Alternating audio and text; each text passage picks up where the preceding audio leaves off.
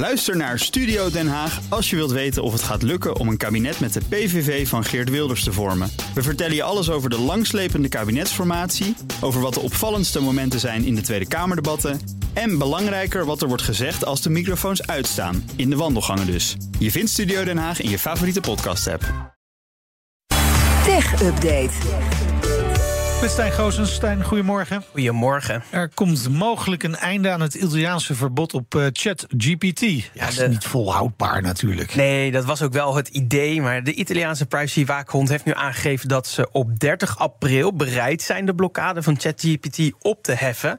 Maar alleen als OpenAI concrete stappen zet om de privacyzorgen aan te pakken.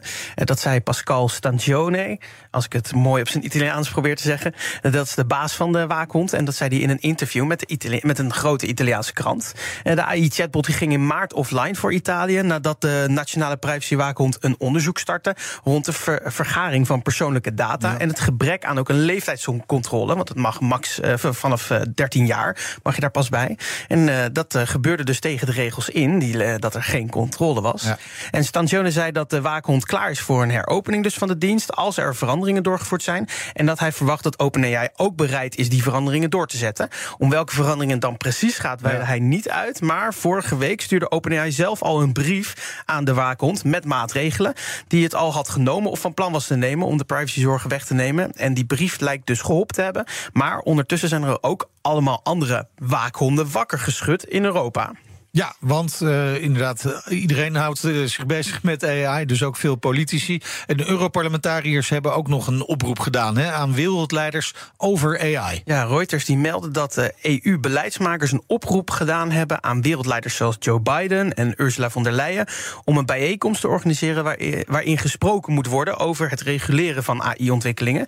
De twaalf Europarlementariërs benadrukken dat AI-bedrijven ook meer verantwoordelijkheid moeten gaan nemen. Tegelijk spreken, ze, spreken de beleidmakers zich wel uit tegen een aantal statements in de open brief die door duizend experts werden ondertekend afgelopen maand. In die brief riepen de experts op tot een pauze op de AI-ontwikkelingen.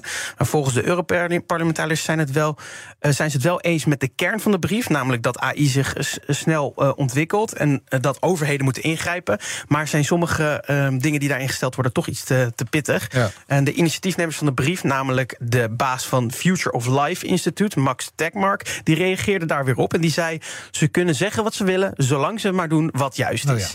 En volgens hem was het doel van die brief om een gesprek op gang te brengen. En ja, dat is volgens mij wel gelukt, want eh, we hebben het er afgelopen maand bijna elke tech-update over. Ja, en eh, Elon Musk is ook altijd goed in het eh, op gang brengen van, Van het gesprek. hij Ja. gaf vannacht weer eens een interview. Heeft hij nog iets boeiends En daar gezegd? hebben we het weer over, Ja. zeker. Hij had een interview op Fox News Channel vannacht. En, en daarin had hij het over twee dingen. Je raadt het niet, AI en Twitter. Oh Eh, over Twitter, eh, over zijn aankoop eh, die hem 44 miljard kostte... zei hij dat het nog maar bekeken moet worden... of dat financieel ook echt een goed idee was. Op dit moment in ieder geval niet. Dat merkt hij zelf ook op. Want het bedrijf is op dit moment nog maar de helft waard, zei hij. De helft van die 44 miljard to- toen hij hem gekocht. Vind ik nog veel. Ja. 20 miljard, maar goed. Ja, en volgens hem staat waarde ook op de tweede plek. Bovenaan staat natuurlijk het belang van een krachtige democratie eh, en de vrijheid van meningsuiting. altruïst is het toch, hè? Ja, zeker. Ja, helaas lijkt die vrijheid van meningsuiting binnen zijn eigen bedrijf niet echt tot uiting te komen. aangezien medewerkers met een mening ontslagen worden en op Twitter inmiddels vormen van censuur zichtbaar Ja, zijn. eh, tot zover Twitter. Maar Musk had het dus ook over zijn nieuwe AI-plannen. Ja, dat is een stukje interessanter. Want Musk heeft eindelijk gezegd waarom hij duizenden grafische kaarten gekocht heeft afgelopen maand. Hij wil namelijk een alternatief op ChatGPT bouwen. Dat meer transparant is en een ultieme waarheid nastreeft. En het moet dan ook TruthGPT gaan heten. Sterker nog, volgens Musk moet TruthGPT de aard van het universum gaan begrijpen. Eh, want dat zou volgens hem de enige manier zijn om kunstmatige intelligentie te bouwen die de mensheid niet wil vernietigen. De mens, zo zegt hij zelf, is namelijk een interessant onderdeel van dat universum. En wij zouden ook niet zomaar chimpansees gaan vernietigen. Dus dan zou de AI ons ook niet mogen vernietigen. En dat is dan wel ironisch, want eh, met zijn bedrijf Neuralink eh, doet hij zelf wel medische experimenten op uh, chimpansees. Nou Ja. in ieder geval zijn eigen Truth GPT is vooral natuurlijk een reactie op OpenAI. En OpenAI richtte hij zelf nog op in 2015 samen met Sam Altman, dat is de huidige CEO. Maar um, het was eigenlijk altijd bedoeld als een non-profit. Um, inmiddels heeft Microsoft natuurlijk een flink aandeel in OpenAI en bouwt OpenAI ook commerciële producten. En dat gaat volgens Musk in tegen de ethische dilemma's die uh, de ontwikkeling van AI met zich meebrengen. Um, en GPT is uh, zelf nog niet beschikbaar nu. Uh, wanneer dat wel is, dat is niet bekend. Maar of het dan ook net zo populair gaat worden als OpenAI's ChatGPT is nog maar de vraag. Want daarvan werd gisteren nog bekend dat er in Nederland al bijna anderhalf miljoen mensen bereikt waren. Mm. En wereldwijd heeft ChatGPT zelfs meer dan 100 miljoen actieve gebruikers per maand. Ja. Dus, ja. Uh, hey, en dat True GPT, hè, dat Ja. het uh, uh, de aard van het universum moet gaan begrijpen. Ja. Dan kan ik Elon Musk aanraden om gewoon de Hitchhiker's Guide to the Galaxy te gaan lezen. Want daar staat het antwoord al. Ja, hè? precies. We hebben daar hebben ze op een gegeven moment een, een, een supercomputer neemt uh, met de naam Deep Thought. Mm -hmm. uh, diepe gedachten.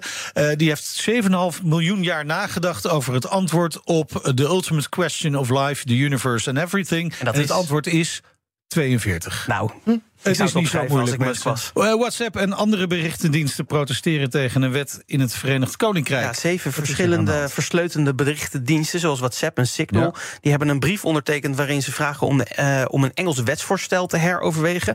Uh, het gaat dan om een wetsvoorstel voor online veiligheid. Volgens critici ondermijnt de wet namelijk de privacy die end-to-end encryptie uh, met end-to-end encryptie geboden wordt. En met het wetsvoorstel willen ministers namelijk het mogelijk maken om platforms als WhatsApp uh, te verplichten berichten te monitoren op beelden met kindermisbruik. En volgens de overheid kan het uh, ook privacy waarborgend uh, gemonitord worden. Maar volgens de berichtendiensten die claimen dan dat dat volledige encryptie niet mogelijk is onder die wet. Hm. In de brief wordt zelfs genoemd dat het massasurveillance van de bevolking is. Okay. de berichtendiensten zeggen zelfs dat ze liever geblokkeerd worden in het Verenigd. Koninkrijk dan dat ze meewerken aan de wet. Nee, ze kunnen ook zelf stoppen. Ja. ja, en Signal gaf ook aan het land te verlaten als de wet oh, okay. gehandhaafd gaat worden. Dus dit belooft nog wel een staartje te krijgen. En uh, voor de fans van Drake en nog meer AI Weekend, volgens mij. Ja, dat heeft ook met AI. Blijf er vooral even bij, Stijn. Want er is een nieuwe track uit van, uh, van Drake en The Weeknd. Heart on my sleeve.